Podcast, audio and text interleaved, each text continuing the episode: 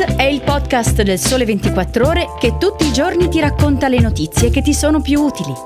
Su tutte le piattaforme gratuite e sul sito del Sole 24 Ore.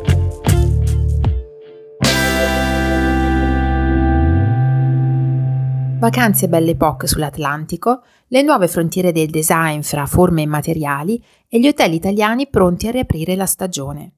Ciao, sono Chiara Beghelli, giornalista del Sole 24 Ore. Oggi è domenica 1 maggio, buona festa del lavoro, e vi sto per raccontare storie, curiosità, luoghi e oggetti che ho scelto fra i più interessanti della settimana. Benvenuti nell'edizione weekend di Start. Iniziamo proprio da quello che troverete nelle pagine di weekend, oggi in edicola. Se non l'avete già visitata, una delle mostre più sorprendenti della stagione è quella che il Palazzo Reale di Milano dedica a Joaquín Sorolla dal titolo Il pittore della luce.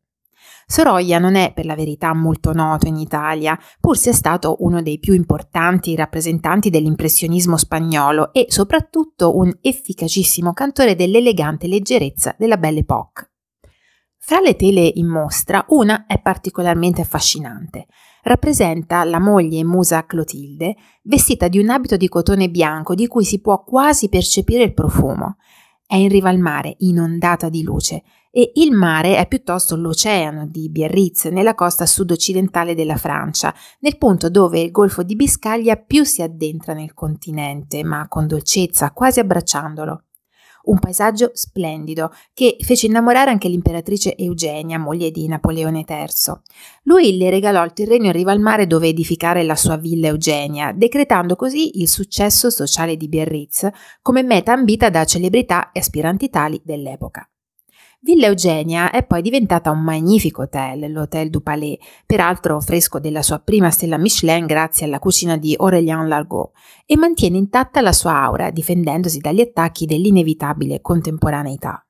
È un viaggio nella bellezza della villeggiatura dell'epoca, quello che Stefano Salis ha compiuto e raccontato nella pagina di Viaggi 24 di Weekend del Sole 24 Ore. Un viaggio che parte da Biarritz, appunto, e percorre i 50 km che la separano da San Sebastian, città sorella per bellezza e ambizioni al di là del confine spagnolo. Stefano ha cercato le tracce di quegli anni di passeggiate lungo il mare, di case in ombrellini, velette e papillon, in alcuni degli hotel dove il tempo sembra essersi fermato, come lo sfarzoso Maria Cristina, disegnato dallo stesso architetto del Ritz di Parigi, o il più discreto e defilato Villa Soro, realizzato in una casa del 1898 e che oggi punta sull'arte contemporanea e una sofisticata biblioteca. Non lontani da Villa Soro, poi, ci sono istituzioni mondiali della ristorazione stellata come il Mugaritz e Arzak, ma soprattutto l'incantevole Achelarre, meta tristellata da ben 15 anni consecutivi, dove la meraviglia della cucina sfida quella della sua architettura, con una terrazza dove inseguire quella luce che solo Sorolla riuscì a catturare con i suoi pennelli.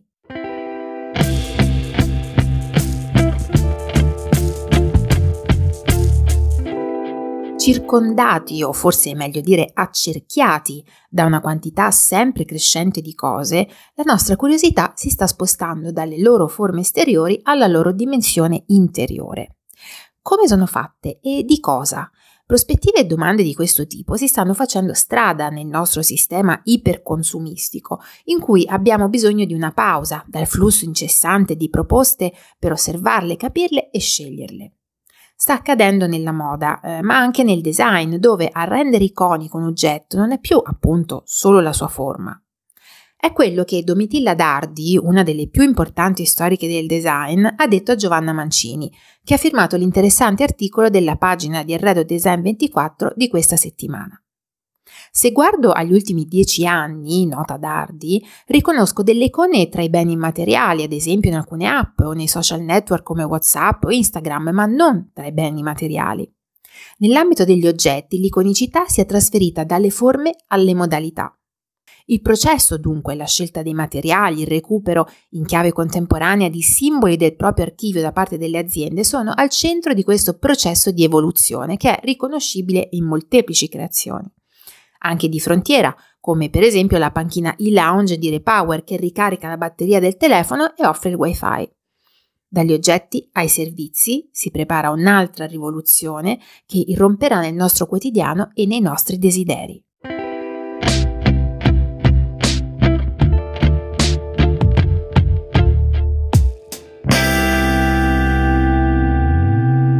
Trovo che il Premier Mario Draghi potrebbe essere un favoloso copywriter, come dimostra la sua firma su due frasi simbolo della nostra epoca. Una è il whatever it takes, quel costi quel che costi pronunciato quasi dieci anni fa alla Banca Centrale Europea nell'ambito della crisi del debito sovrano, e volete la pace o il condizionatore acceso in questi giorni di guerra in Ucraina. La scelta implicita, contenuta in quest'ultima domanda, si può forse salvare da un certo manicheismo grazie alla tecnologia, che ci consente di stare freschi spendendo di meno per la preziosa energia. Anche perché proprio da oggi i condizionatori non potranno scendere sotto una certa soglia di temperatura per legge e con sollievo dei freddolosi da ufficio.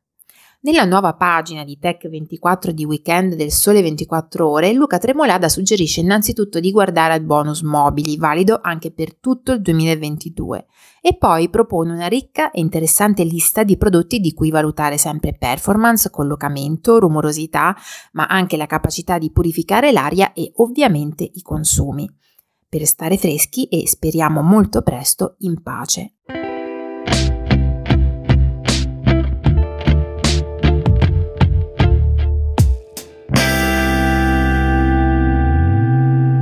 Una settimana di proposte a menù fisso da 20 a 80 euro in 160 ristoranti distribuiti in tutte le zone della città, da quelle centrali a quelle meno note.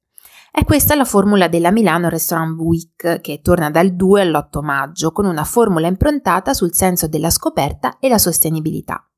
Come scrive Emiliano Sgambato, infatti, i milanesi stessi potranno esplorare nuove zone della loro città, prenotando un pranzo o una cena, tutte accomunate peraltro dall'adozione di buone pratiche come l'uso di prodotti a chilometro zero provenienti dalla filiera dell'area metropolitana, l'incentivo alla doggy bag e la proposta di menù vegetariani e vegani.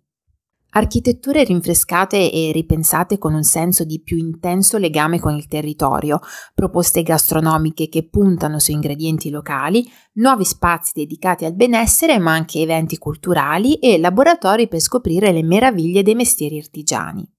Dalla Sardegna al Salento, passando per le città d'arte e le isole, ho selezionato alcune delle novità più interessanti degli hotel che proprio in queste settimane stanno riaprendo le porte ai loro ospiti.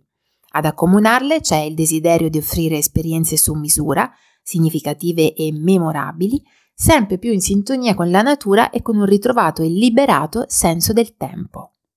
Il viaggio di questa settimana termina qui. Se volete potrete scoprire altre storie e curiosità esplorando il nostro sito www.ilsole24ore.com dove ci si può anche iscrivere per ricevere la newsletter di weekend che ogni sabato mattina porterà le nostre storie e altre rubriche nella vostra casella email. Prima dei saluti vi lascio con Charlotte Bronti. Il pericolo, la solitudine, un futuro incerto non sono mali opprimenti finché il corpo è sano e le nostre facoltà valide e finché, specialmente, la libertà ci presta le sue ali e la speranza ci guida con la sua stella. È tutto, grazie per avermi ascoltata. Vi auguro una buona domenica e vi aspetto alla prossima puntata.